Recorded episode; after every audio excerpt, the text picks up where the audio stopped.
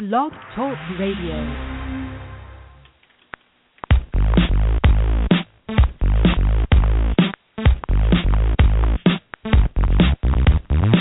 It's the Gridiron Stud Show and the promo that's got the flow. Football knowledge from toe to toe with Amo, Calomino, and the other host you already know, Chad Wilson, brings you the show. Dial us up, give us a call. We're waiting here talk some ball. 347 633 9365 is the number to call. So don't sit around, no time to stall. Giving you football from wall to wall. And now we give you our two hosts, Emil and Chad with your breakfast toast.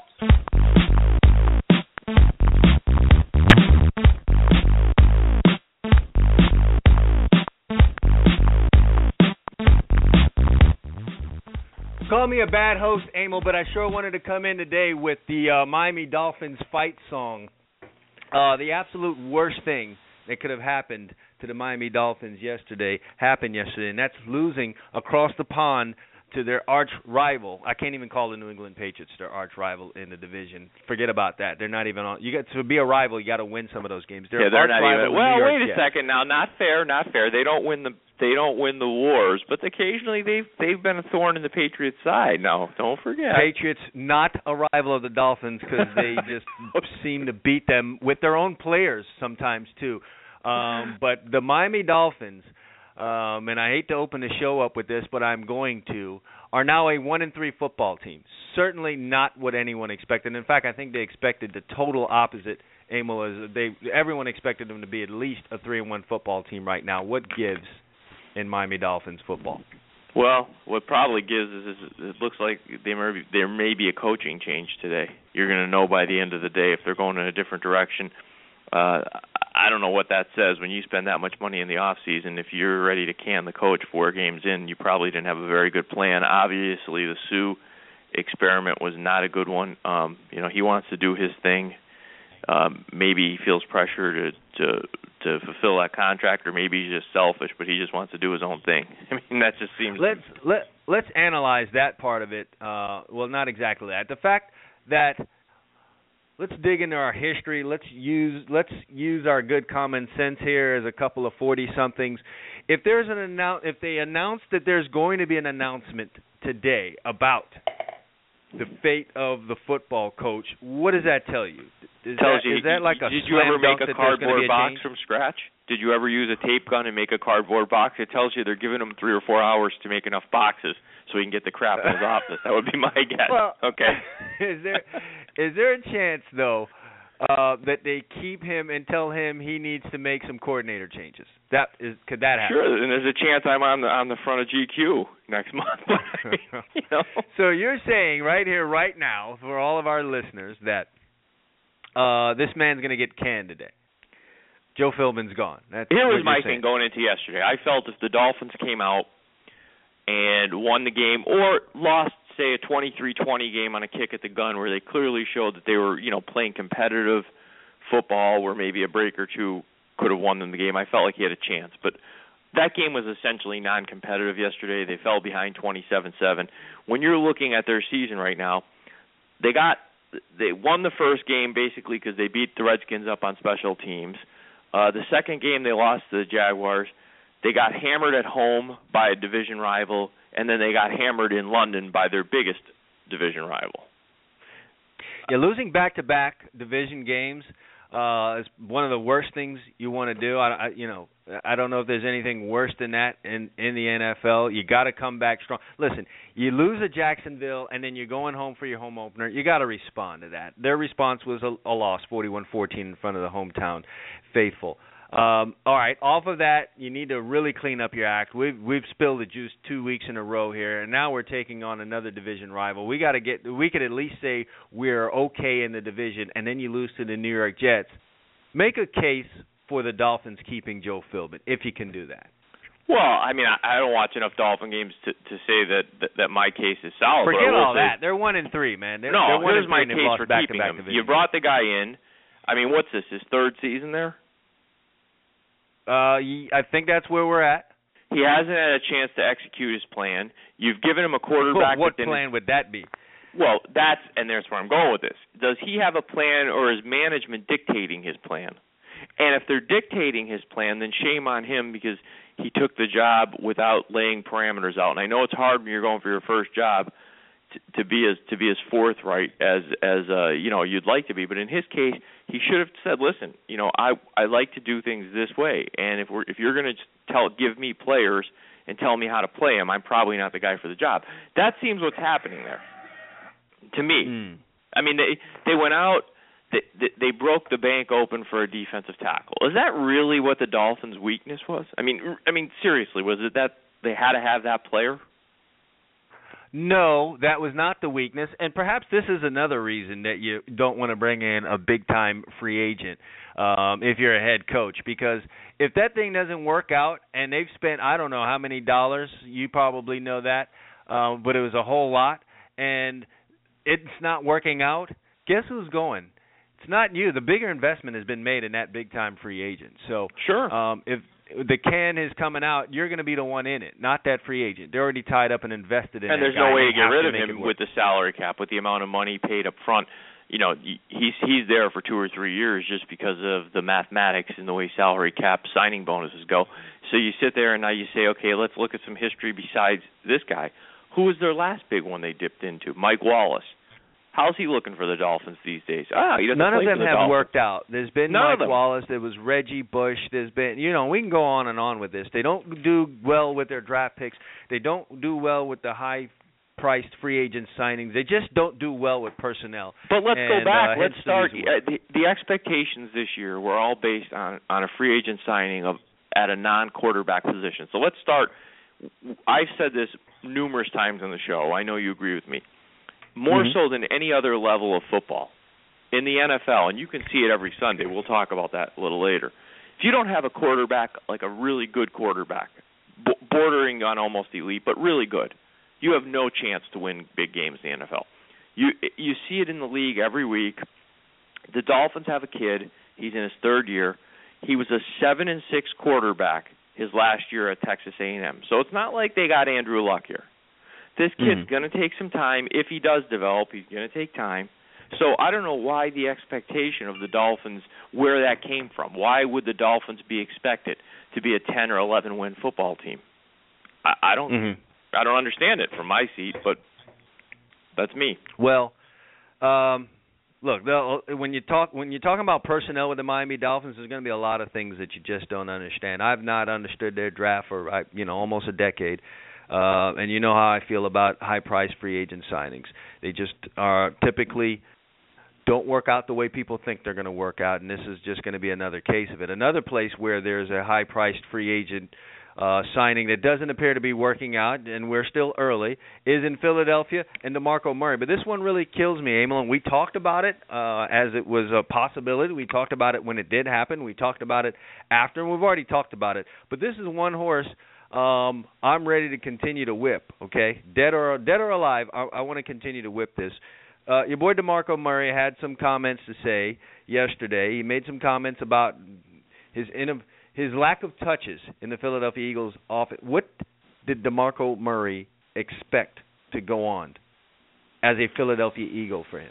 Well, this is actually, and I'm going to use the word sad. I'm going to tread lightly because it's hard for me to be sad for anybody that's got 21 million dollars in the bank as soon as they sign their name on a line. But it's actually a sad case where both sides lost.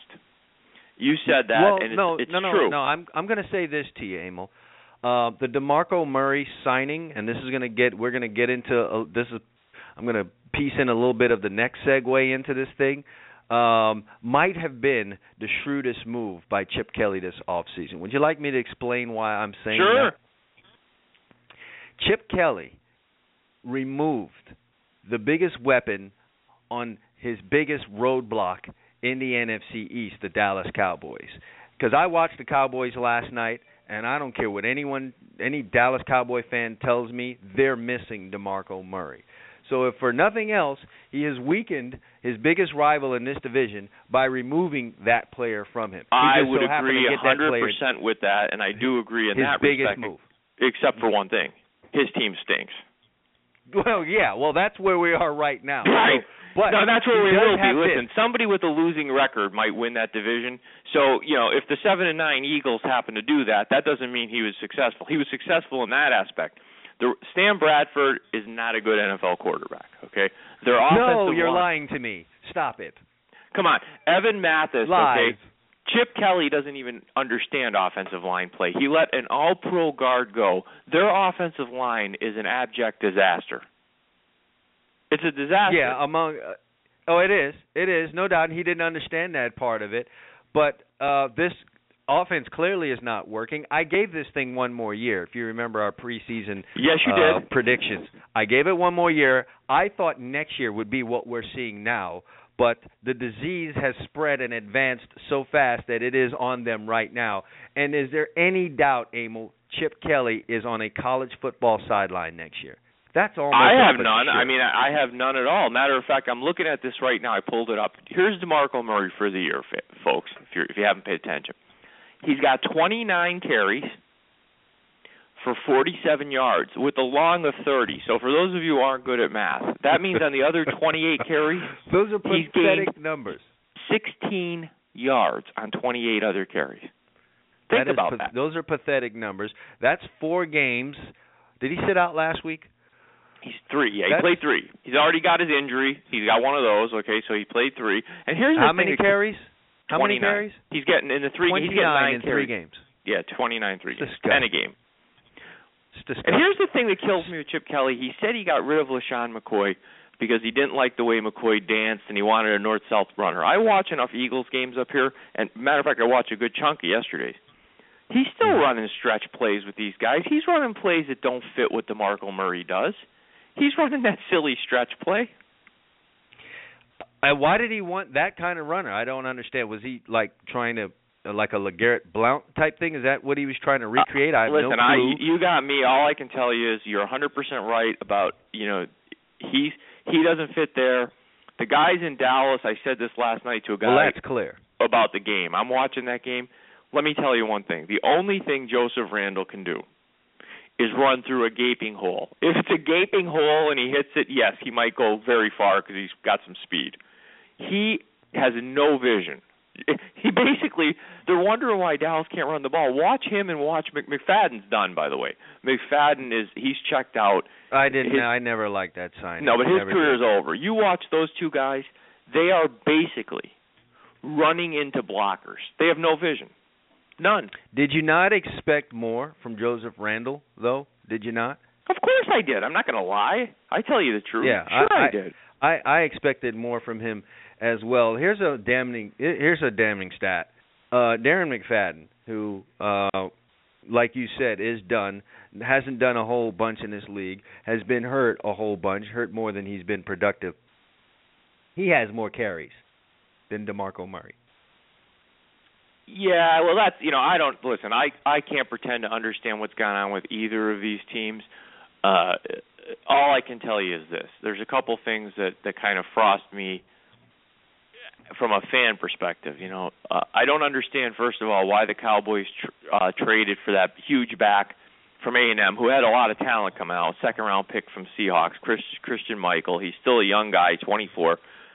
They don't let, put him in the game. Then finally yesterday on a third and one, when everybody in the state of Louisiana, every person on their couch, everybody knew when he came in the game, he was getting the ball, and the Saints stuff him Yeah, for a one yard took a loss. one yard took a one yard loss. I mean, the Um, guy, you're sitting there from formation and personnel. If you ever watched football before, and you know Weeden's the quarterback. Now, if it's Romo, you figure maybe they go with the fake handoff and a little bootleg, dump it to Witten or Beasley for a first down. But you know That's off the table with Weeden back. Th- That's off the course. table with Weeden. Okay, there's no way they're doing that with Weeden. So everybody in that state knew that that kid was getting the ball. It- Yeah, it's- and why and, would you and, and you got for the guy? and you got what you got. Now is Lance Dunbar the He's best done. running he back tore for the an Cowboys? ACL. He's done. He tore well, an I know ACL. that. Was he was he not was he not the best back at this point uh for the Dallas oh, watching the way he ran the ball, I I was trying to figure out why he wasn't the primary running back. He actually looked decisive. He tried to hit the holes. I mean, you know, for me, What's up if with I'm the Cowboys and the injuries though? Dunbar's gone. Uh, we already know about Dez and Tony, and I think you lost two other guys in that game last night. I, well, Lee got his normal uh injury. He's got a concussion. He usually is good for at least two or three games a year if it's not a major one. So he'll, you know, he'll he'll miss a game, I'm sure, with a concussion. the and I Cowboys are getting completely depleted right now with the injuries. It's just Yeah, listen, you I'm not gonna I'm not gonna say it doesn't have a factor, but I have some issues with just the way like in other words, you go out and you trade for Matt Cassel. Okay, so okay, you trade for Cassel. Now Cassel's not gonna be confused with Romo or Brees or anybody else. But he's a competent NFL quarterback. He's twice won ten games in the league, once with Kansas City, once with New England. He's 31, 32 years old, same age as Weeden, because remember Weeden's older. Why aren't you playing him? It's clear Brandon Weeden, the guy basically sacks himself. That's what that's what the announcers were trying to say in a, in a in a friendly way last night. He's running away from the rush instead of stepping up. He's running where the where the offensive tackle is pushing his guy around the quarterback. He's running into the guy. It's s- yeah, very, there's very little awareness there for that guy, and I, you know, uh, I think if you lose another game or two here, you're probably going to see Cassel. I don't, and you know, to try and hold place, try and hold some kind of serve here until Romo's able to get back in the saddle. But uh, Well, let me hit you with this. Forget the Cowboys. Let's it's just. I want ugly. to talk about the NFL yesterday in general. I had a chance to flip through some games uh in the early set more so. I didn't watch as much of the late set uh, on the dish. And I've said this on previous shows, and I'm telling you, what's holding this league together and making it stay popular is the fantasy football. Because you watch games where, where there's not quarterbacks available, the games are terrible. I mean, I'm serious. I'm thinking fantasy football may have ruined, it, may be on its way to ruining the game. Well, if you ask it's me. long term. I agree with you, but what's keeping people's eyeballs on it? I'm telling you, I put that Colts Jaguars game on just for fun. I said, let me see what's going on here. That game, if you were not a Colts or Jaguars fan, that was borderline unwatchable. I mean, We've had had those, Matt, but we've had those every year, though, Emil. We've we've always had the friends and family but. Matt you're gonna get, you're gonna is get 40 years old. He's playing in the league. That's how. That's that's the dearth of quarterbacks. Let me tell you, if I wasn't a Cowboy fan last night, I'm turning that game off. I didn't get to watch much of it because It was a snooze in, in fest. transit, but Drew Brees couldn't throw a football right now further than me, and he managed to complete 84% of his passes. He looked his his ball. He, he didn't have a great arm to begin with. He's got a bad rotator cuff right now. His ball had mm-hmm. an arc to it. Well, he's never had a cannon. It's never been really. but I'm talking on a 15 yard out. It had an arc to it. I'm not. You know, Well, he put a perfect arc on that pass to Spiller at the end, and why a linebacker's on a, a four-three running back, I have he no wasn't clue. on. a- He wasn't on him. He didn't even know what he was doing. 57. He's a rookie. He, they were so lost in that coverage. 57. It was almost like at the end, Barry Church is the safety standing back there. You think he would call timeout. You could see 57 just had the look like, what do I do here? And then he turns around and Spiller's running by him. Kudos to 57 chasing him all the way to the end zone when he knew for 40 yards of that run what the outcome was going to be, un- unless a missile came out of the stands and hit Spiller. You weren't going to get him. So, but uh, great hustle by the rookie, appearing in the uh, picture, the final picture of Spiller across the end zone, and sent the Cowboys catapulting to two and two. So. That's the deal. That's what you. That's what you got there. So the the the leader in the NFC East right now, which you know some thought might have been a really really really strong division this year is currently two and two, and uh, you know you've got your pick of the and the Redskins happen to be a part of that. Let me ask you, do you that? think I think there's a legit chance I started looking at schedules last night just for fun. I think there's a legit chance the winner of that division is is eight eight and eight or worse. Well, you know, you look, you know, you can't go looking down the schedule like that, but uh there's a chance we could be looking at an eight and eight out of there. Now, what does that mean? Does that mean it was a tough conference and those guys beat each other up, or they just all completely sucked, and the one who sucked the least is the one that is going to move way through to the playoffs? Is, how do you how do you view that situation? Well, it's just math. I mean, if you take their records outside the division right now, the NFC East is two games below 500 outside the division. I expect that to get worse. They're just listen. The Cowboys, for the injury reasons, are not a very good team right now. I mean, you you you can make you could say, well, coaches like to say nice next man up and we can't make excuses. It's one thing to lose a defensive tackle. You're not going to lose a, a Pro Bowl quarterback, a Pro Bowl wide, all pro wide receiver really, Um, you know, a couple defensive ends like Greg Hardy, who hasn't played, Gregory, the rookie, Sean Lee, Scandrick. You're not going to lose that kind of talent off any team and expect them to go out and be a very good team in this league. There's just too much parity. You don't have that much excess talent. The the Giants are an average team. The Redskins are probably, like you said on Friday's show, a little bit better than we expected, but they're still average on their best day. Emil, And the the- Redskins right now, okay, including you know, factor in the Cowboys currently have a serious injury issue. Are the Redskins the best team in that division right now? I watched them play yesterday. I would say so. I mean, listen, they run the ball. They make a, a legit attempt to run the ball. They got Matt Jones and Alfred Morris. It's a kind of like two-headed attack. Garcon looks pretty decent outside. He could still do stuff. Cousins, you know, he's a confident NFL quarterback. He's not great, but he's not going to hurt you. I mean, yeah, I would make them the favorite right now.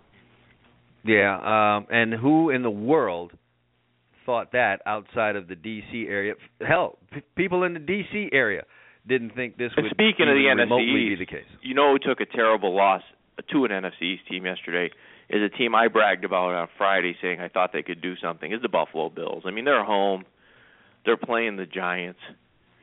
And they just get slapped around in that game. Listen, it's classic case. You blew out a division rival on the road, 41-14, and uh, everyone came back home from that game thinking that uh they were, you know, the best thing in the NFL and probably prepared like crap and and got punched in the mouth by a Giants team that needed to get their act together.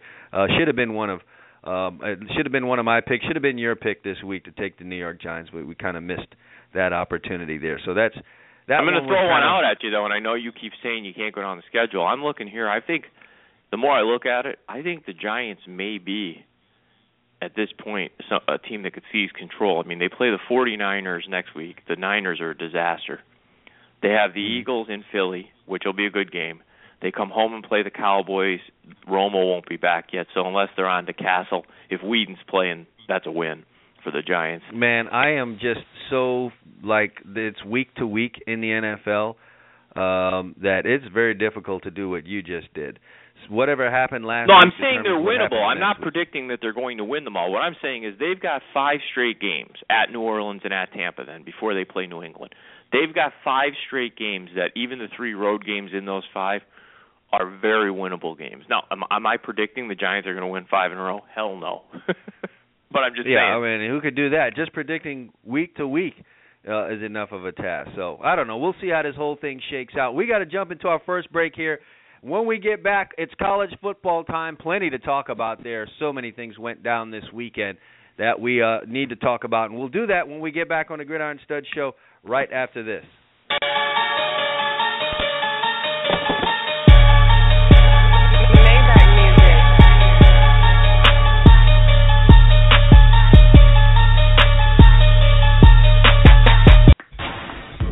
Hey, hey, hey, do you love fantasy sports? Do you love money? Do you love excitement? Well, get ready because you may have found your heaven.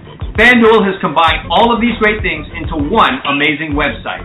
Turn your love for sports into money and excitement with one week and even one day fantasy leagues with the chance for enormous payouts. FanDuel pays out over $10 million in winnings weekly to its members. That's right, $10 million. One member has made over 600,000 playing in their league. Another customer entered a one-day contest for $25 and get this, cashed out $25,000 that day. FanDuel even offers a 100% money-back guarantee. Sign up now and join a league. If you don't absolutely love it, they'll give you your money back. You can enter leagues for as little as $1. For a limited time, FanDuel is offering a 100% deposit match bonus to Gridiron Stud Show listeners. That's right, they'll match your initial deposit all the way up to $200. What more can you ask for? Just head over to fanduel.com right now and enter the promo code Gridiron Studs when you sign up. But you better hurry. The match bonus is going to end soon. Just head over to fanduel.com and enter the promo code Gridiron Studs. Do it now.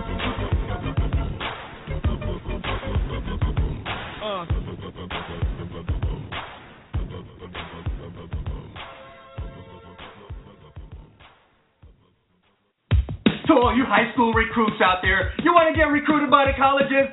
Step up and visit gridironstuds.com today. We got college coaches visiting. We've got people visiting. We've got fans visiting. If you want to be seen, get your video up there right now. It's easy. Create a profile. Takes two minutes. Stop playing games. Get off of Facebook.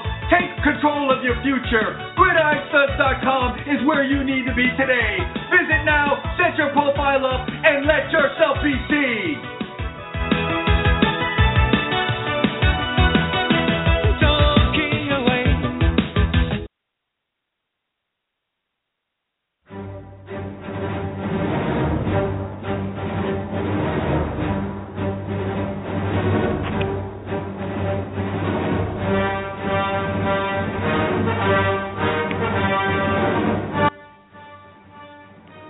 We're back here on the Gridiron Stud Show, Monday weekend wrap up, 10:25 a.m. Chad Wilson, Emil Calomino. Emil, I don't know when's the last time you've been to Disney World. Obviously, I have kids that just moved out of the Disney age, so uh, I do remember those trips to the uh, theme park. You ever wonder why?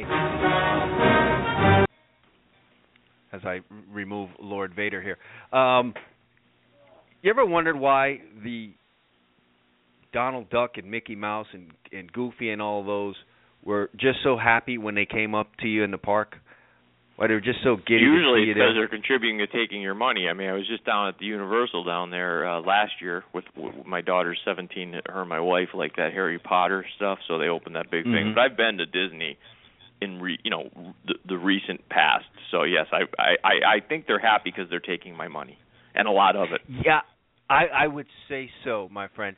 Uh just announced Disney, um, if you didn't think the prices were high enough, have revamped their annual and season pass system. And revamped always means they're gonna come for they're gonna they're gonna come into your wallet a little deeper. So it goes from three twenty nine now for a seasonal pass and it's gonna be now three eighty nine and five forty nine to go to Disney Ouch. on a seasonal pass. Seven twenty nine uh for for you know for the state residents that want the platinum plus I mean it's it costs a mint I'm not a I'm not a I'm not a yeah, you know a guy to be going to the amusement parks It's No, no, that's not my thing. can't either. stand them. Uh, so you know, I usually would go kicking and screaming, but uh, now I've got a great reason not to be going. If there are any young nephews and nieces trying to go to Disney and want to, you know, get me involved, it is that. No, you're not I mean, going. You're listen, out. That's ridiculous. I'm I'm definitely out, and you know what? I don't care what it's cost in the past when it's cost a lot of money. That place is not hurting. It's packed, and so oh, it's crazy. I mean, it's crazy. Disney's you wait in line. money over there. No, you wait. They print Yeah. it. Yeah, and so it's uh and that man. Universal doesn't do too bad either. No, all of the family, all the family of Disney parks are just killing it out there, and uh, looks like they're going to kill it some more. All right, let's get back onto the gridiron and stuff that went down this weekend. Uh, a lot of very interesting things went down on the college football gridiron. I happen to be uh, attending in person to one of the more interesting things that happened this weekend, and that was the Florida Gators and Ole Miss Rebels. Ole Miss came into the game, the number three ranked country, uh, team in the country. Florida had just moved in to the rankings for the first time in two seasons at number 25, and um, you know I was fortunate enough to be there for the pregame, and Ole Miss was a very confident football team. You could just see it in the warm up. They're just feeling really, really good about themselves. Um, in fact, uh, they decided they wanted to warm up on Florida's side of the field. That's how they were rolling Wow. with this thing. Yeah, the receivers wanted to run run around on their side of the field and catch passes and catch one hand passes and um listen up close because I was on the sideline for for part of the pregame. That's an impressive group of wide receivers that the Ole Miss Rebels have. Uh physical specimens and just catching balls with one hand with ease, gliding and so a little bit intimidating if you're a Florida Gators fan looking at that and saying, "Man, this could be a problem." Um so you know, you're looking at a confident team with a bunch of pretty good athletes. Kick this thing off, and within eight minutes, Ole Miss was completely and totally punched in the mouth. And Emil, I gotta, I gotta tell you, I was, I was surprised at Florida's performance. Uh, I thought a win was possible because I did say Um, I don't know how good Ole Miss is. They played two JUCO teams, in my opinion, uh, to open up the season. And then when they played Alabama, it was a turnover fest for Alabama. They just wouldn't hold on to the ball, and Ole Miss only and they away with a obviously have victory. something on Alabama. I mean, everybody's got their their kryptonite in sports. Every team, every Mhm. athlete has somebody that just plays them well. And right now, this history in Alabama football, it seems like for some reason, Ole Miss has Alabama's number. Yes, and so maybe that was it was a little bit of that there. Perhaps they were in Alabama's head some. Um, so I was questioning just exactly how good Ole Miss was, and that Florida really does have a chance to come out and win this football game. But I'd be lying to you if I thought Florida would have a 25 nothing lead at halftime. Uh, I'd be lying to you if I thought this game would end with a 28 point victory for the Florida Gators, who came out and absolutely dominated defensively. That was an extremely um, impressive performance on the defensive side of the ball. And then the part that everyone thought would be the biggest problem, the offense. Um, kudos to McElwain. It looks like he held some things back in those first four games and uh, broke out some some uh, pretty good stuff early on. Got got Will Grier going early and uh, and and, and did what ninety thousand five hundred wanted to see in that stadium on Saturday night. Well, let me say this first. I'm going to make kind of a, a, a joke with truth in it. You know, when the game started and I saw Florida starting to just kick the crap out of them, which I didn't expect. I thought they could win, but never like that. The Mhm. first thing that came to my mind is that's why Florida's Florida and Ole Miss is Ole Miss. You did say that to me. Um, Um, but and I get- come on, the tables had the tables had kind of flipped here. Nah, last two, listen. It takes more than a Ole year or two of being decent for you to tell me that all of a sudden the tables have turned. Here's the thing I see with Ole Miss. It's great when you're the hunter, but it's a lot different when you're the hunted. Last Oh, year no they doubt. had a last year they had a nice season going. Granted, Treadwell got hurt in their last three games. They they took a thirty nothing loss at Arkansas. They took that bold beat down from TCU, forty-two three. Okay, then this year, the you know they play a couple JUCO teams. Next thing you know, they upset Alabama, who I feel that they kind of just have their number a little bit. I mean, they played well, but they have their number. Then they slept walk through a win against Vanderbilt. Before you know it, they're number three in the country based on one win. I mean, they beat Uncle Tennessee, that I like, you know, Mr. Martin, that plays Mhm, comes to the. SEC quite frequently. They beat Mhm. Fresno State, who, by the way, lost to San Diego State on Saturday, twenty-one-seven. Okay, and they yeah, beat did Vanderbilt. see that. So they played three teams that aren't even remotely, uh, uh, uh, you know, comp- competitive against them, and they beat Alabama. So we have them at number three in the country. And you're talking about how confident they looked. Well, of course they look confident, and that's the problem. They probably prepared like that as well. Um, it would appear that something like that was the case, or that, and or maybe you know some folks under, under underestimated Florida, considering that uh, they didn't really dominate any of their opponents outside of New Mexico State to open up the year. Every game uh, to this point had come down to the, the final play for Florida, so that would not indicate to you that they would have the the strength to go out and dominate the number three team in the country in the way that they did. But again, it looked as if um, some things were held back offensively, and and and the Florida team defensively was just chomping at the bit to get after an offense that was, uh, if not ranked number one in the country, had to be a you know number two or number three, scoring 53 points a game, and they could only come out of there with 10 points.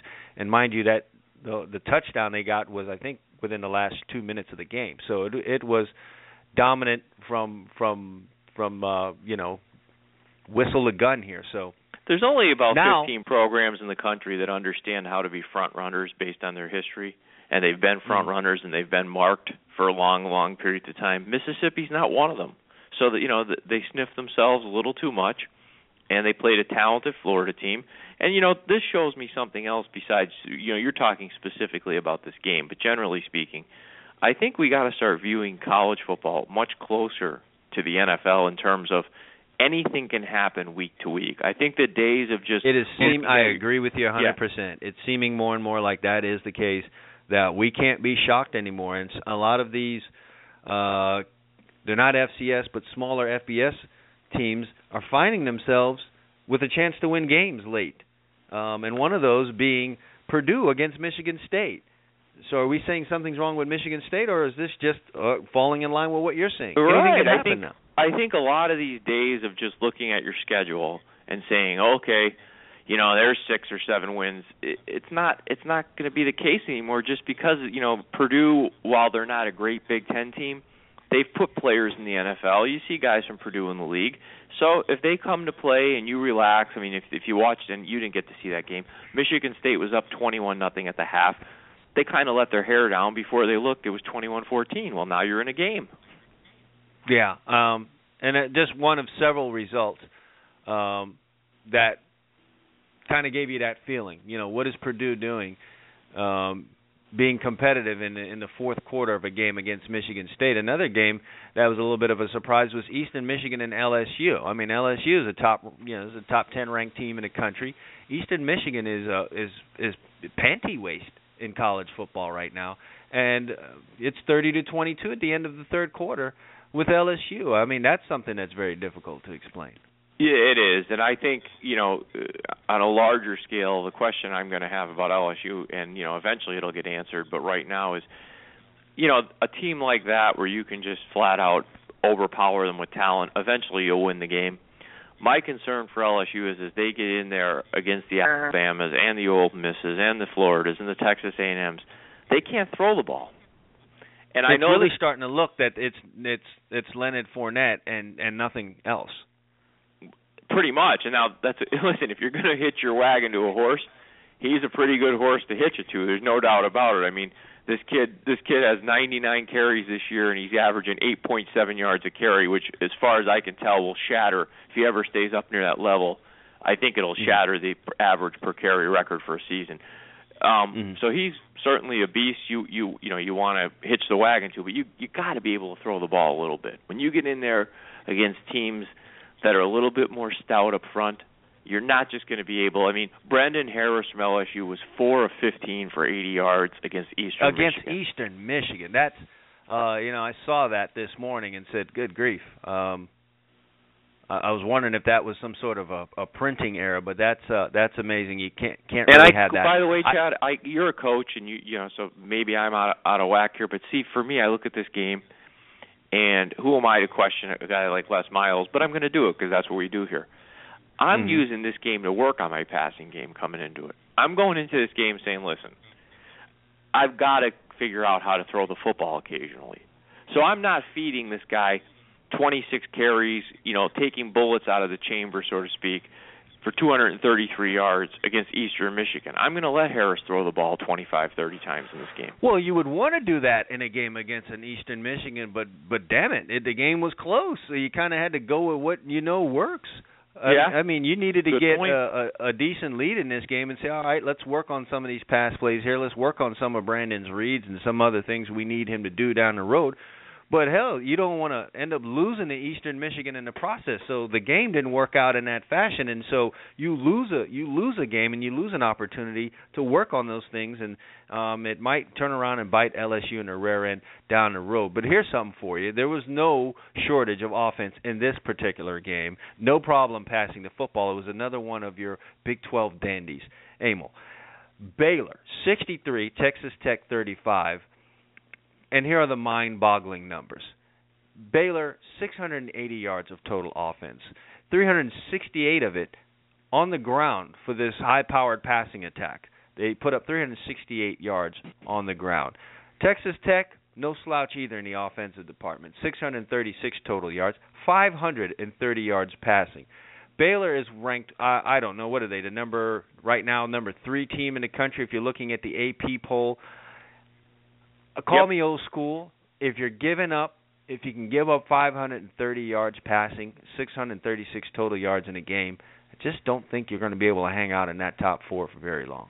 Well, the problem we have right now, and I'm, I'm kind of contradicting what I just said, because again, anything could happen any weekend, but we're not going to know uh, much about Baylor for real, I think, until November. I mean, you look early; they played a terrible SMU team. Lamar, another one of my cousins who plays once in a while. Uh, Rice, they played a serial and beat them 70 to 17.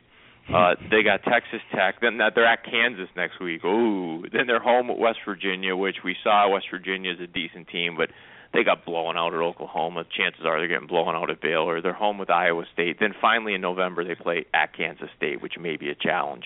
But before then, they're probably going to go into November 8-0. Yeah, because they're playing all these other Big 12. What where's the defense in that conf? What is going on? What in high hell is going on in that conference that they just can't play any kind of defense? You can't sell me that conference to me. I don't. I'm not as high It's as jokey almost. It's the old WAC, to be honest with you. Right. I mean, you know, you take some shots for fun at the ACC, but I'm telling you right now, I would far rather watch ACC games right now than Big 12 games. I find the conference to be almost unwatchable because I don't like that style of football. Now, there's people in the audience that think you and I are crazy, and that's great. But when when your best teams are like TCU and they're giving up uh, 52 points in a 55-52 win against that Texas Tech team, I'm telling you that's not something I you know if it happened once in a while and it was just an outlier you'd say hey that happens in every conference you get a crazy game where the score is 45-41 but this is every week in this conference every I week. don't know. I I don't know how many people could really like this. You know what this is to me, Emil? This is this is this is triple D tits is what this is. It's like you, for God's sake, they're too big like right it's exactly overdone. Yeah, it, it's overdone. Okay. Um, you were supposed to go over there and just you know take your B's to a C or C to a D, and you came home with triple D tits. Like, uh, hey, it's overdone here. This is ridiculous. TCU beats Texas fifty to seven. Uh, the big matchup in the conference uh, that day, Oklahoma and West Virginia on Saturday, forty-four twenty-four. I mean, thirty-six thirty-four. Kansas State and Oklahoma State. I mean, I mean, I don't know. Uh, Who's liking that? Who's No, liking there's, that kind of never football? games in this conference where anybody makes the pretense of playing defense. It's not just the point totals. Like some of those point totals, if you look at like the 44-24, that's not crazy for college football. But when you start looking at the the, the statistics in these games, it's almost like the only way teams get stopped is if they accidentally drop the ball and fumble it because it's you don't really see like I I flip through a lot of games on Saturdays. When I turn get to Big 12 games, it's like I don't even know if these teams bring punters. I mean, it's just weird.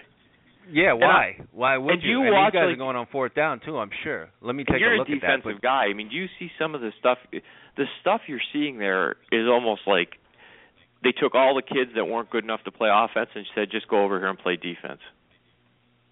Yeah, and vice versa. I mean, all of the big time guys that you had come in as uh, defensive players, you just went ahead and threw them over there to offense, which is what they used to do in the uh, in the WAC conference. It's part of the reason why when I tried to commit to San Diego State and called my dad, he went absolutely bonkers on me and told me to come home right away. So uh, I, I, that's probably what they've got going on there. They're just schematically, uh, personnel wise, just not putting the best that Well, I mean, look at on O- that what's side of the ball. Oklahoma ranked right now? Ninth, tenth. Uh, let's find out for you real quick. Oklahoma is number nine in the coaches poll, number ten in the AP. Okay, they played Tulsa uh two weeks ago. They beat them 52-38. That's Tulsa. Mm-hmm. Tulsa, 52-38. Right. I mean, where where are you going? Fifth. I mean, you, a team like Tulsa, you cannot give up f- 427 yards passing. They gave up 603 yards of offense to Tulsa. You're telling me these are the best teams in the country? No way. Sorry. Well, well, in a game where you had some, uh, I don't, I don't know how many plays we had in this game. Maybe 170 plays. Texas Mhm. Tech and Baylor, five punts. So you know, there's your answer. And you know, you could probably get your quarterback to to quick kick in these games. You don't really even need a punter. If you're a punter, are you going to the Big 12? Are you going anywhere in there? So that's your well, story. How let's segue because? I want to talk to you about something. Get your thoughts. Um, is Charlie Strong in trouble now? I mean, Oh, It's he's not been looking- in trouble. but he's yeah, been but in trouble. And, and this didn't help. Um, what was the score at the halftime? Thirty-eight nothing, something like that. 30 nothing at the end of the first quarter. Thirty to nothing at the end of the first quarter. As much as I love Charlie Strong, you like Charlie Strong. I don't know how much of a case is going to be made for him to. He's going to be out of there, and you know you got people talking about Chip Kelly being the guy there, which is not the place I think Chip Kelly needs to go. But then again, in that conference, who knows what he could do? Um, Well, let me ask you this though: I mean, points a does. Chip Kelly stare the same problem in the face out of Texas that maybe Charlie Strong did, and maybe you and I shouldn't have been as bullish on Strong for this reason that I kind of overlooked and felt like he'd figure it out. He really doesn't have, from what I know, strong recruiting ties in in that area. I mean, his recruiting ties are more into the deep South and you know f- the Florida area. So he goes to Texas, where well, you know you but does that explain what's happening right now? Because he's by and large working with what's on the roster from the previous regime. How does that explain him being down True, 30 but points? he he has got two recruiting classes, and in today's game, I mean, you know, these these teams are playing a lot of freshmen and sophomores and doing it quite well. So, I guess I guess what I'm trying to say is, it's understandable if he's not winning conference championships, but with the talent that he should be getting out of Texas, he should be able to play his freshmen and sophomores and be competitive. And right now, against pretty good teams, they're not competitive. Yeah, I I don't see him holding his job past this year, considering uh, all of the resistance there was to him having the job in the first place, and now all of those people seem vindicated. You know, I'm one that champions for a coach getting five years, but if he has so many forces acting against him there, and these are the results that are going to happen, it's probably best for both sides that you know they walk. You know, and you just hope that it at some point in the season the Texas team doesn't, you know, the guys on the team don't just quit on him because that would be a tragic. Well, he's too a young of guy. So here, here's a, if I was his career coach, here's what I'd tell him to do. Listen, there's going to be a job that opens up in the ACC or the SEC that isn't a premier job. Okay, mid-size, where you're in the South and you can go and start getting kids. It's going to be a low-pressure job. There'll be a team that's winning four games a year or something like that. Take that job. Stay there three or four years. Turn them into an eight-win team, a la James Franklin at Vanderbilt. Okay, get to some bowl games. Another premier job will open up. Take it then. So you're saying he goes to Virginia to replace Mike London? Something like a Virginia where he can go. He he'll he'll he won't have pressure. They'll be used to. Listen, we win four games a year here at Virginia. He'll he'll be able to get some kids there. He'll turn Virginia into a consistent eight and four bowl and go into a bowl game type of team. People will say, okay, see this guy can coach. Remember how bad Virginia was when he got there? A job will open up in the SEC that's a premier job where he has his recruiting ties, where he where he understands the lay of the land that way. Take that job. That might be, you know, that might be the move that he needs to make. And Virginia would be an ideal spot because you can get good talent locally out of the Virginia area, and uh, you can mix in with, you know, the surrounding states, and you can still dip down into the state of Florida and grab you some guys there. So. Um, I think Mike London will probably be gone at the end of the year, and um, I guess money's no object in Texas because you know you fire Charlie Strong now, you're going to owe him quite a bit of money. Uh, But look uh, what's yeah, happened think- to him. He's he's boxed in right now. Okay, to his north, he's got Oklahoma stealing talent. They they have the deep recruiting ties in, in that area. Okay, and and he doesn't. He's got he's got Sumlin to his south stealing talent from Houston and up into Dallas area. Again, another guy who's got the ties in, into the area. He's got over to his, I, I believe, northwest in Waco. I'm My geography serving me correctly. He's got Baylor, who's now Mhm. stealing Mhm. talent, and he's got TCU in the Dallas area. So, you know, he's got four schools that are right now currently, I believe, all in the top 12 in the country, taking talent, and he doesn't know the area. In other words, it's not like he had roots there where he he he's got ties to high school coaches, and I don't think he does. Not like those other guys. Yeah, well, you know, here's to hoping that maybe at some point in the middle part of this season, which is kind of where we're at right now, um, Texas can start showing some signs of life. I'd hate for him to go out that way, but it's not looking good. And you know, some of the things that disturb me is that um, you've got simple things that aren't going right. You know, uh, snap getting sent over the punter's head, um, that turns into a disaster. You got those kind of things going on, so it just it well, just what looks you're really, really saying is bad. there's, there's a sloppiness to their game right now Texas. Uh, the penalties are out of control. I mean, one thing I always figured Charlie Strong would be would be to have a, you know a very disciplined team, but if you really look at their personal fouls are crazy. Um, they're just you know it's just they're not they're not coached like a team that uh, you know has a guy that really has his act together. I'm not saying he's not a good coach. It just seems like all those forces that you described earlier have just gotten in his head or whatever, or they're just you know maybe they're working back channels against him, or he's got infighting with his staff. I don't know the deal, but that team just doesn't seem like a a, a Charlie Strong type team, a well prepared team. No, not at all. Not at all. Certainly not what we're used to. Did you see did you see this story uh coming out of, you know, coming out of Texas, not the kind of story you know, this kind of adds to what we've got going on. You had a Texas cornerback, freshman Chris Boyd, uh, who had to apologize on Sunday morning for what Emil, not a personal foul, uh, not for flipping off a fan, uh, for tweeting to a Texas A&M fan, not after the game, but during the game at halftime.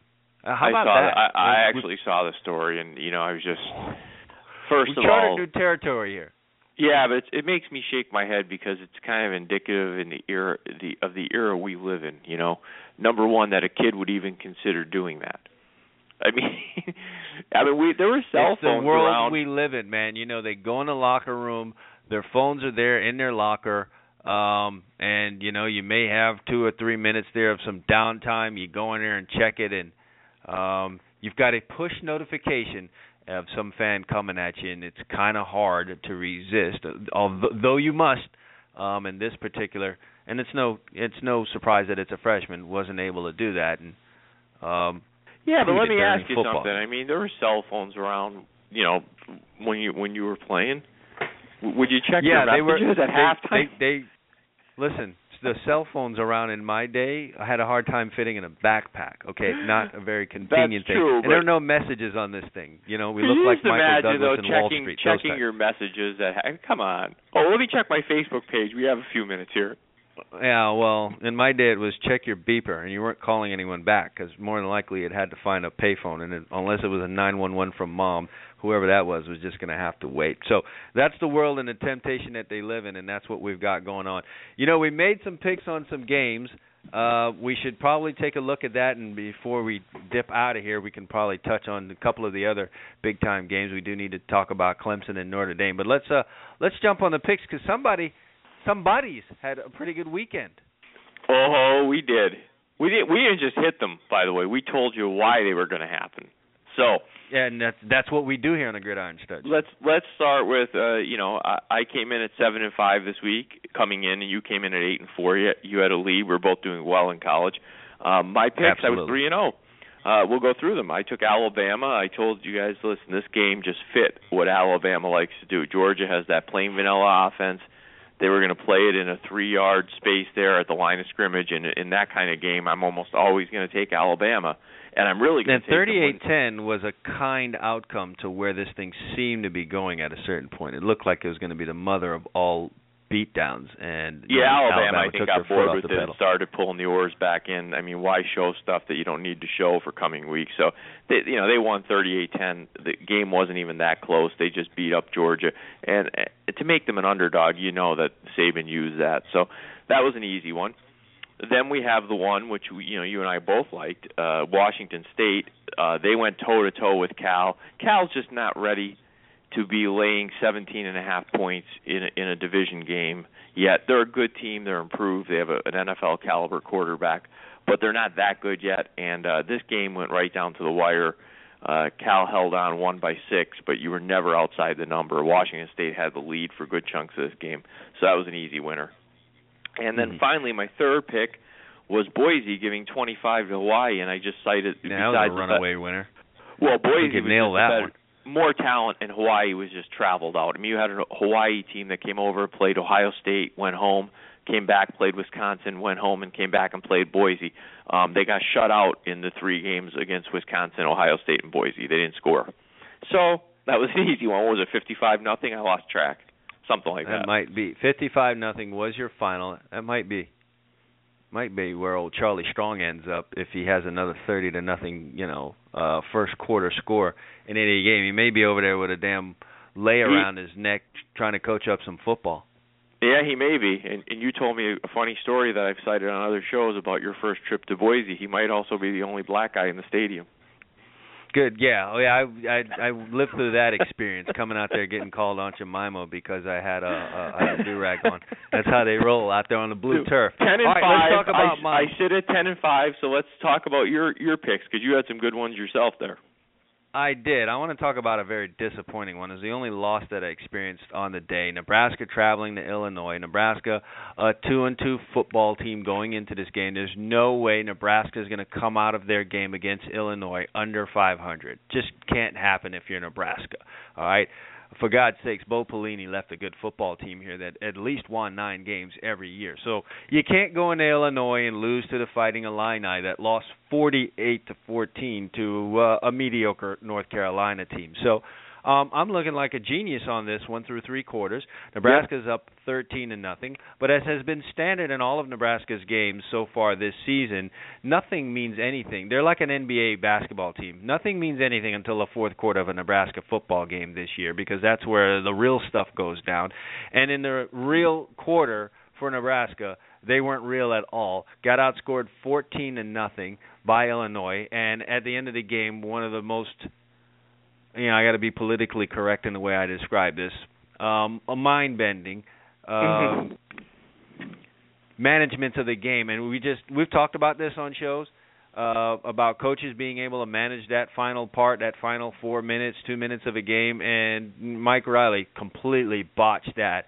But for me, at that point, I could care less because I was going to lose this game against the spread. It just really seemed it was 13 to seven, and I, I think it was six and a half. So uh, almost one of those things where you get mad at the team. Now you're rooting for for Illinois. So uh, nevertheless, Can I touch on something though, not just on your pick though? I've noticed this, and we could touch on it later in the Notre Dame game. Most of these coaches, or a big chunk of them, they can't do simple math. I had a game on Saturday, not the Notre Dame game, because I want to talk specifically about that one. The team was down 19 points in the fourth quarter. They Mhm. scored a touchdown and kicked the extra point. Somehow this guy couldn't do in his mind that I need three scores, eight plus eight plus three is 19. Yeah, well, listen, uh, there are a thousand things going on during a football game, and maybe sometimes if your math skills aren't that strong, they get distorted. And uh, but listen, uh, tell me this, Emil, if you're a head coach of a major football program that's going to be on TV and you're going to have seven different shows on Sunday analyzing what you did, would it not be um, a good, shrewd move to just grab one of those math geeks from campus, give him a polo, and say, "You could stand on the sidelines here, and I want you to do one thing for me, Andrew. Um, just sit here and go over all the math with me. Tell me what I need to do after a touchdown, or you know, put, get me right in all these. Yeah. Andrew, when I I turn to you in the fourth quarter and and we're about to go in down 19, you tell me, coach, you got to go for two. That's all I need you to do. Yeah, that's all I need you to do, Andy. Okay, all right. That's all I need you to do. Matter of fact, Andy, let's not wait till I actually get in the end zone unless it's a 50-yard bomb that surprises somebody. As I'm driving down the field and we start to get in the red zone, just just tug on my shirt or my cord and say, "Hey, if you score here, coach, you need to go for two. Or hey, if you go if you score here, coach, you really just need to only do the extra point. And here's the calculations and why and everything else. You know." Get someone to do that if you know you're not good at it. By, a by the way, I would be for that apologize right now for raining on your parade because because you have two good picks coming up, and I got you way off. But but I mean, it just oh drives no, me but nuts. I, I mean, I'm tired of seeing the end of the game. One of that's one of my pet peeves, by the way. Um, not handling, not managing a two-minute situation, not handling the whole scores at the end. That's like, come on, that's you can lose a game over that stuff, and you didn't need to. And Nope. uh, it worked that way for Nebraska. All right, so that's my one loss out of the way. I vented on that a little bit. Uh, but you know, you and I agreed on the Washington State. I don't need to belabor that much. It was just too much of uh, a too heavy a backpack for Cal, who's doing well this season. I expected them to win the game. Just 17 and a half points. They're not ready for that yet. They need to work their way up to that. And so you and I completely agreed on that one. And then, you know, I was happy to round off the day with with the victory, especially after you know suffering a little bit of uh, through that other that that uh, Nebraska loss. So I jumped out with the uh, with Oregon, who mm, kind of made it interesting a little bit, but I felt the same way like about Nebraska. If you're Oregon, you can't lose to Colorado. We're only talking about seven and a half points here. If you go into Colorado and lose this game, or you look so unimpressive in it, and it's a final play of the game type thing, Oregon's season is done. And it may very well be because even though I got the point spread covering this, they didn't look good, Emil. It no, like no. This game, by the way, they were in trouble in this game uh, at halftime. You kind of got a feeling like, man, they could lose this game. And I think Colorado probably had a, a little bit of a case of they couldn't believe they were still in the game, and you know almost undermined their own effort because a more experienced team probably would have beaten Oregon. That night. I mean, Oregon yeah. wasn't great. Yeah, well, I kind of banked on Colorado not having that experience Right. if anything broke down. So nevertheless, I end up with a two and one. So we're both ten and five and killing it. A combined twenty and ten on the season. Yeah, you can't beat that. We football. we we've been doing well in college. I, before we go to a break, I know pay some bills, the NFL segment. I do want to touch on that Clemson Notre Dame game. That just drove me bonkers again. Uh another game Well, where wait you a know, minute. Uh, Why don't why don't why don't we do this? We're not going to. If you're, if you're a regular listener, we're going to tease you like this, and and we're gonna we're gonna make you come back tomorrow. Let's get the Monday night football game going because we do have a really good one tonight. Um, it's the Seahawks and the Detroit Lions. So we'll let that one play itself out tonight. And I do have a pick on it, so it would only make sense that we can come back tomorrow and we'll talk all the NFL that we want tomorrow. And we may have a surprise for you listeners here. You're going to have to rejoin us tomorrow. Won't go into any details about it. Don't want to jinx anything, but we, we may have a really big surprise for you guys. But we will talk NFL tomorrow. How's that sound? That's good. All right. Yeah, um, that works. So we can continue. We can continue our talk here on college football here for the next five ten minutes before we end the show today. Uh, before we jump into some of these other games, I do want to bring a man on. He's been holding here for a while. Les, what do you got for us here, man? How'd you? Uh, let, I'm looking at your picks here and trying to trying to figure out what you did here. The Michigan State that was a no go.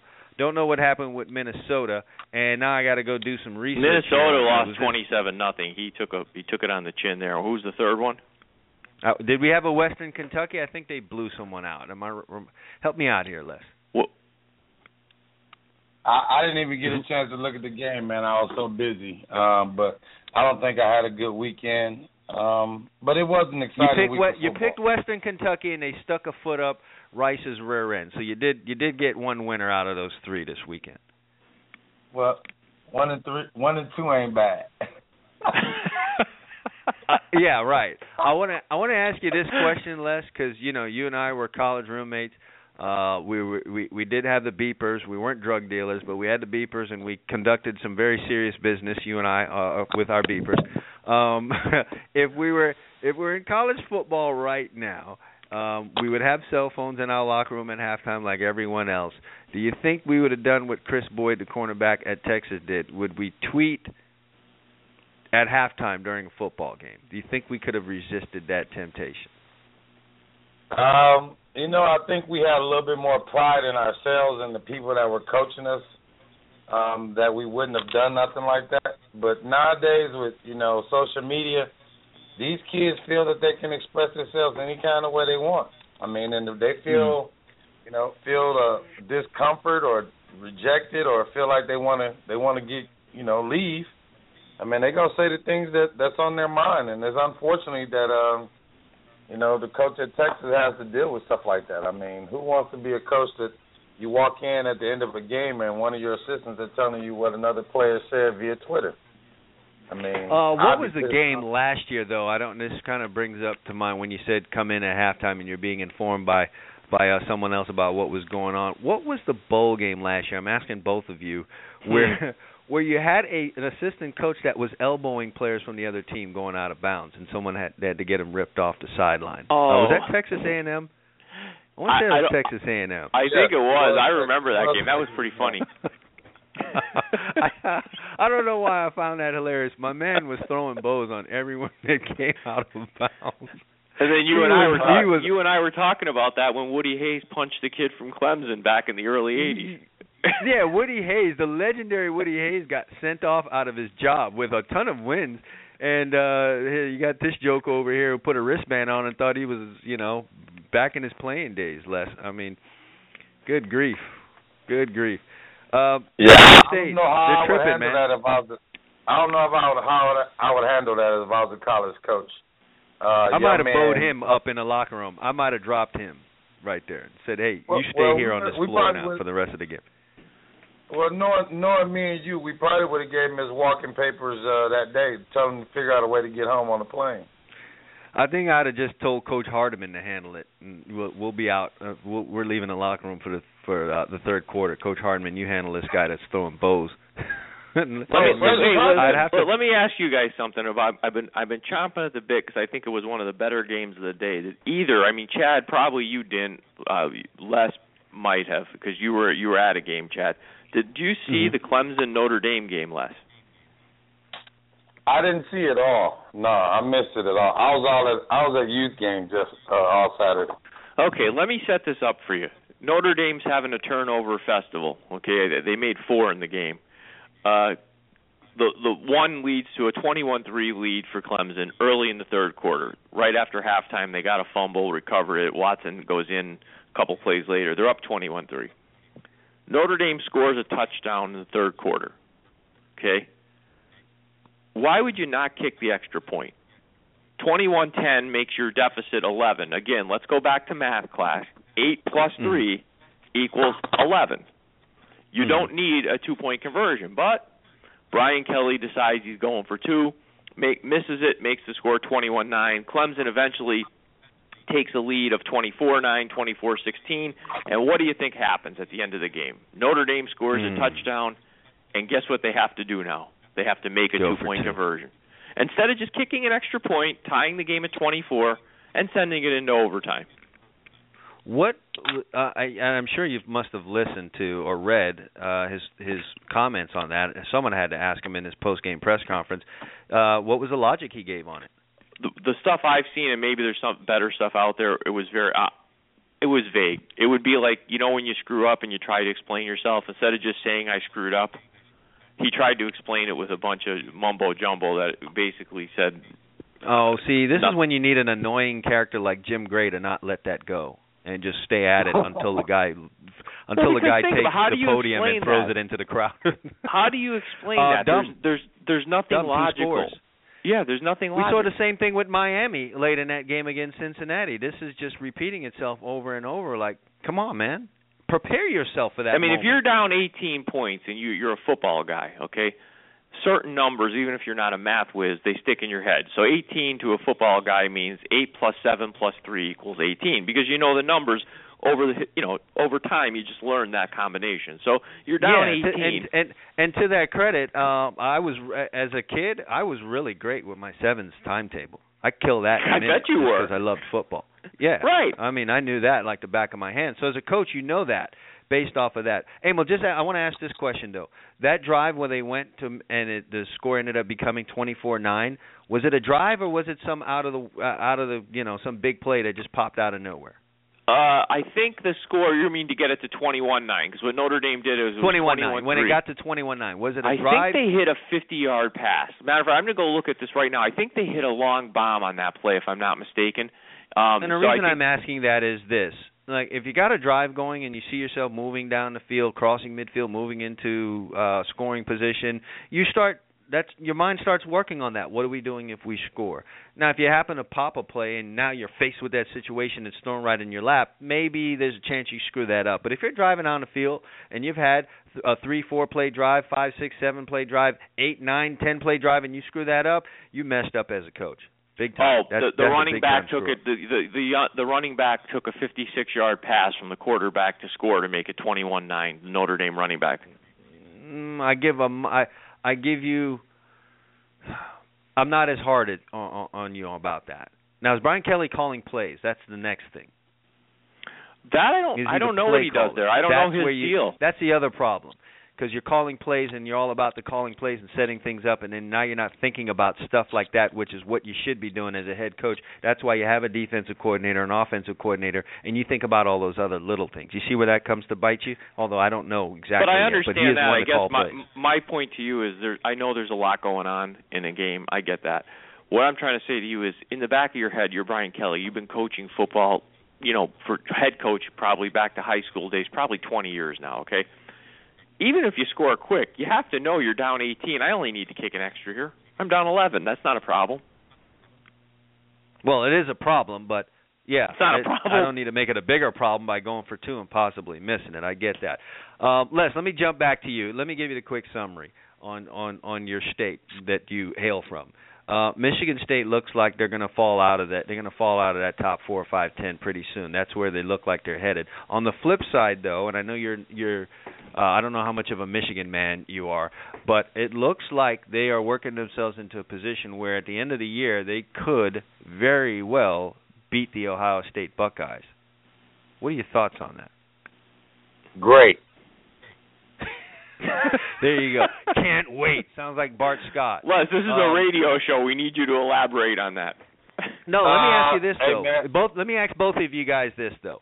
Michigan beating Ohio State at the end of the year. Good for the Big 10 or bad for the Big? Great.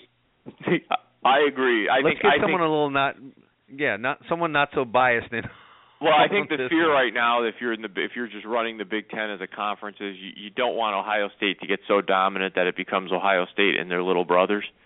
So Mhm.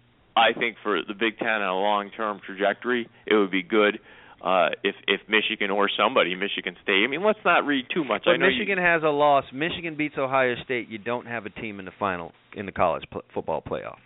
You, mm, you may if Michigan runs the table, uh, ends up 12 and one with a loss in an opening round opening game at Utah, who turned out to be a good team. Um, uh, you may have a team. I mean, it's going to be hard. Let me see where they are in the, in the polls as y'all, as we discuss this. But uh Michigan currently sitting at 18. Yeah, they And I easily. don't- teams are falling out. Look at Florida went up 12 spots last week. Uh, Ohio- UCLA fell 13. Michigan could easily. The if they have- schedule's the schedule's boo boo though. Although this game, this the the game they got coming up here in two weeks has suddenly become a bigger game than anyone thought. Les, did you expect Northwestern to be this? I like Pat. I like the way Pat coaches. Northwestern has always been a tough team in uh, Evansville, but uh, I didn't expect them to be beating people like they are. But I mean, it's good for the Big Ten. Tougher than usual, and they're playing the hell out of some defense. Aim, I don't know if you've been paying No, attention to Northwestern. I Northwestern, paid attention, and, and and that's what I'm trying to say to you. If hypothetically Michigan goes wins the rest of their games, they'd have a win over Northwestern, a win over Michigan State, a win over Ohio State, and a win in a conference championship. you might game. be right there, my my my co-host friend. They very well uh could slide their way up in there. What what would stop them? The What would stop them from being in there? Are you in a restroom or something? Spartans. Huh? The mighty Are you- Spartans. Oh, we're we're talking to a to a Michigan State fan. But no, let's talk this though. They beat Northwestern, they beat Michigan State, they get down to the end and beat Ohio State. Michigan certainly has a case for being in that Final Four, unless we've got some uh, a bunch of undefeateds. That's true. They do have opportunity. Yeah, I doubt so um I do want to see I do want to see that. What would be big for the Big 10 would be an uh would be an undefeated Ohio State just playing a one-loss Michigan State. So if you if you're the Big 10, you don't want to see Michigan lose another game this year. Sorry to Northwestern, it's not going to be sexy if Northwestern, you know, ends up being um the team at the end without a But loss. why are you all of a sudden you know? inserting Michigan? Uh, Michigan State, despite not playing that well in some in, at certain stretches, is still undefeated. I'm tired of. I'm, I, listen, let me tell you something. I know I got a Spartan fan on here. They just don't look good to me. Okay, uh, the Purdue game that's ridiculous. They struggle against Central Michigan. Um, they're in a bit of a dogfight against Air Force. Oregon, we've already determined is not a very good football team, and they had to struggle to win that game. Michigan State's on borrowed time, if you ask me. They're losing. They're losing a game or two this season coming up. Just my opinion. You know what? Someone's right, dropping. right, right now, right now, I agree with you. I think they're struggling because everybody reading their articles and where where they ranked at. The, the best thing for Michigan State was to play a close game this weekend, and yes, we need to get kicked out of the top five, so that that way we can start, you know, getting focused again because. The higher the rankings are, the more notoriety you get on campus, the more people are expecting you to be a national champion and they're not a national champion caliber team, but right now, I mean they're mediocre. By the end of the season, who knows? But like I said, we still got a few more weeks to go, and we'll see what happens. Well, you're going to know a lot about Michigan State relatively quickly. Middle of this month, they have that game at Michigan, and you know we're going to start sorting a lot of this stuff that people worry about. Every year, you know, they worry about it, but most years stuff gets sorted out as we play these games. You know, Michigan, Michigan State is going to start sorting it out for us in the Big Ten. Yeah, well, Les, man, thanks for joining us here on the show today, and um, um, I'll hit you up later, man. I may have something big to tell you. Sounds wonderful, brother. Talk to y'all soon, All man. right. Have a good day. Bye, Les. Yep. All right, did we miss any of these games here? Did you want to talk at all about UCLA getting beat by Arizona State? Uh, did I we kind of of felt that, that one coming? was coming. If you remember Friday's show, we, when we were covering the games, I said to you, you look at a game like that. Here's Arizona State. They came in with some high expectations this year. They lost that game at A&M on neutral site to start the year, and then USC goes in there after a, a tough loss for USC against Stanford, and they smack them. You know, now all of a sudden we take Arizona State and we throw them in the gu- you know the dumpster fire category because Mhm. you know they played a very motivated, talented USC team and they got hammered at home. Well, I Mhm. said here's UCLA, kind of feeling good about themselves, blowing out Arizona State at Arizona. That game just felt like something could happen to me. I- mean, I just felt like and it did. well, Arizona State was saving their season. They rose to the Yeah. occasion. Yeah, uh, poor UCLA. Uh, an opportunity there gone by the wayside. Florida State, who's been all the center of college football for the last two, three years, struggling with Wake Forest. Another game in which they struggle. What are we making of Florida State here? Are they on borrowed time like Michigan State? That that's part their game and some others were part of the reason I said to you in a text on the weekend that we really need to consider maybe just having a, you know no polls until the middle of October because I know it sells magazines, but Oh, fat chance. That's that's I not know. going anywhere. But you know, when you have Not these polls, anywhere. they're based on nothing other than tradition and last year's results. I mean, you look at Florida State's schedule so far. They played Texas State, South Florida, who's not very good, a decent Boston College team. They won 14 nothing. Wake Forest 24-16. They are not right now, in my opinion, a top 10 team. Now they might be by the end of the year, but they're not. Mhm. Yeah. And um and sh- I I can't I can't disagree with you there on that one. Um they're just I mean, they have Louisville coming up. Lou- Louisville's been playing a lot better the last couple of weeks. Then they're at Georgia Tech. There could be a loss somewhere in there.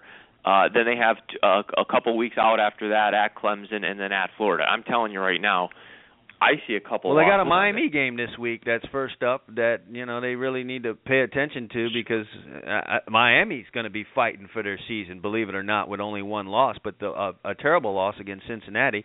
And uh this is this is going to be it for Miami. Miami loses here, it could be really big big trouble for them the rest of the way. So they're coming in here uh balls to the wall and and Florida State better have their heads on straight. or They're going to end up losing to to you know their arch rival here.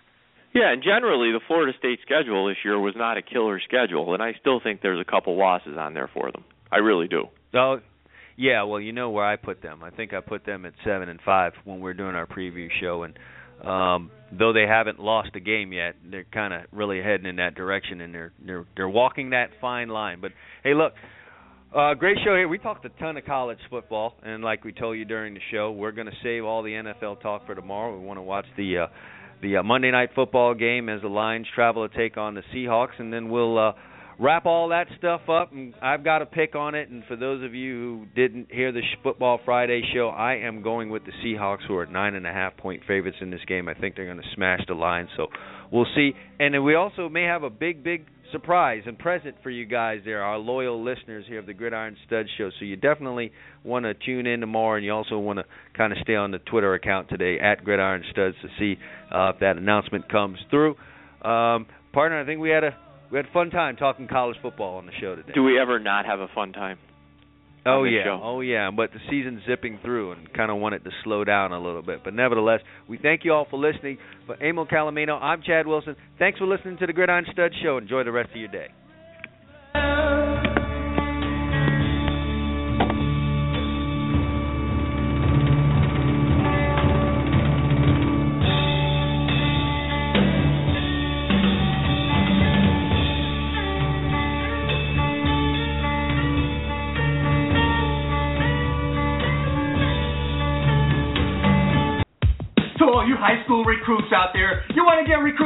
Colleges?